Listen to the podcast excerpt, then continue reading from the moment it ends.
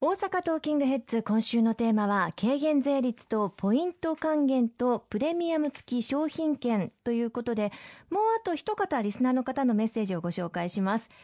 尼崎市の手羽先唐揚げさん48歳女性の方です。石川さんおはようございます。おはようございます。10月からのポイント還元を機にキャッシュレスに挑戦しています。あすごいですね、うん、まだコンビニでしか使用していませんがコンビニではすぐ割引になってなんだか得した気になりました。ただどういう場所で使えるのかよくわかりませんし場所によって使える種類が違ったり方法が違ったりするのでややこしいといえばややこしい気がします。良い方法があれば教えてくださいとのことですそうですね。業者によって、また、決済をするカード事業者によって、付随的なサービスを付加していたりするので、様々やり方が違うということ、大変めんどくさい、わかりにくいという声が大変あるのは、あの、承知をしております。まあ、これは、あの、まあ、それぞれの営業努力ということもあるので、まあ、致し方ない部分もあるんですが、大きく言うと、中小、小規模の店舗では5%の還元、そして、フランチャイズチェーン店舗など、大手のコンビニエンスストアなどでは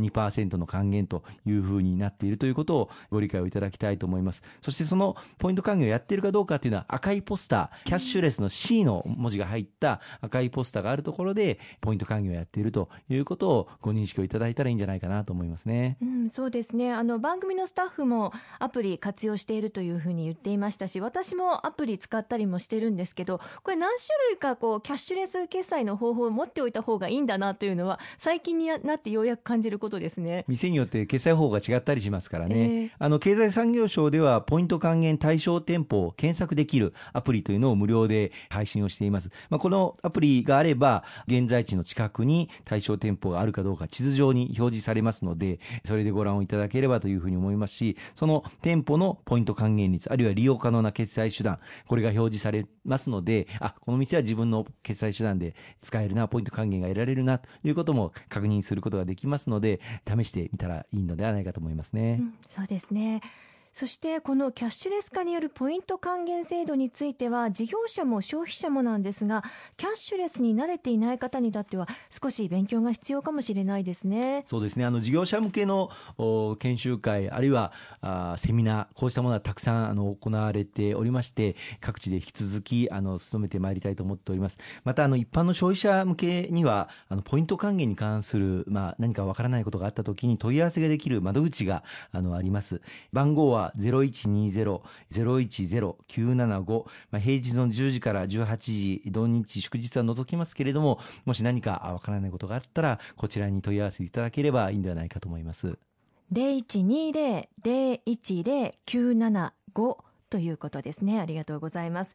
まあ、あのちょっといろいろややこしいかもしれませんけれども増税前よりも増税後の方がお得にお買い物ができる場合がありますよね、えー、消費者はアプリをダウンロードしたりクレジットカードを作ったり事業者は端末など準備が必要ですが来年6月まで続きますからねしっかりと慣れていくということが必要かなというふうに思います、はい、キャッシュレスのポイント還元制度あの、まあ、消費還元策としてももちろん有効なんですがなぜこういうことを進めているかといいますと、まあ、今多くの海海外からの観光客の方々、まあ、今年もラグビーのワールドカップにお越しになりましたし、来年も東京オリンピック・パラリンピック、大変多くの方があのいらっしゃいます。実は日本ではこのキャッシュレスの買い物ができる店舗、事業主、えー、大変少ない、えー、また遅れているという状況をなんとかしないと、海外からの観光客の方々が大変苦労されているんですね。あの、特にお隣中国からも大変多くの観光客いらっしゃってますけれども、もう中国ではもう当たり前のように誰もがキャッシュレスで買い物をしている中にあって、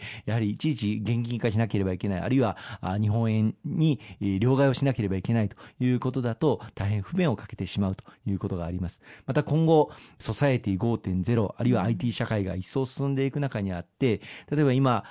これまでは現金だけでの買い物を行っていた店舗において、毎日毎日レジを閉めて、その後どれだけ売り上げがあったか、計算をしなければならないということをまあやっているわけですけれども、例えばこれがすべてキャッシュレスで買い物されれば、もうピッとボタンを押せば、今日の売り上げがいくらだったかということが自動的に計算ができると、そういった時代にもなってこようかというふうに思います。また、あの、現金ですと、やはり、落としてしまった、なくしてしまったということで、まあ、戻ってこない場合もあるわけですけれども、クレジットカード等であれば、もちろん落としたりなくしたりしてはならないですが、電話して止めることができる、あるいはクーリングオフ、あの、仮に、あの、間違って使われた場合にも止めることができる。こういった手厚い消費者保護の制度が行き届いているということもあって、安全に安心して使える環境、まあ、これはさらに一層進めていく必要はありますけれども、うん、あの、整いつつあるということもどうかご理解をいただきたいと思いますね。1か月ほどですけれども、軽減税率制度は定着していきそうですよね。これはあの必ず定着するというふうに確信をしています。まあ、最初出だしは、特に事業者の方々には大変なご負担をおかけしております。あの、レジの更新であったりとか、あるいは会計経理を担当されている方々にはご苦労をおかけしていますし、まあ、来年の春には確定申告、これも8%でお預かりをしているもの、10%でお預かりをしているもの、これをそれぞれ区分して経理をしていただいておりまして、それをそれぞれ納税していただくという、まあ、これもこれまで以上に、え負担がかかってしまうということはありますけれども、必ずや定着すると思っておりますし、こうしたご負担に対する支援策というのを一層拡充をしていきたいというふうに思っているんです。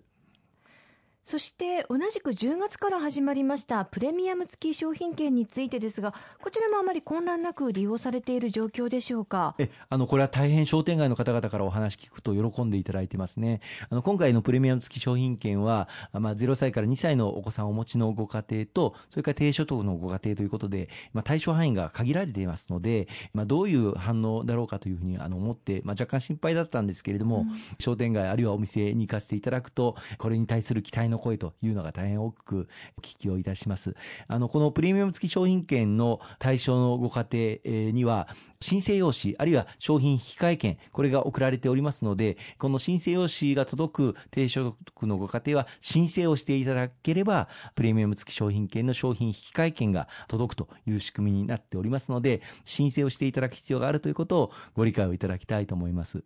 ありがとうございます。今週もたくさんのお話をありがとうございました。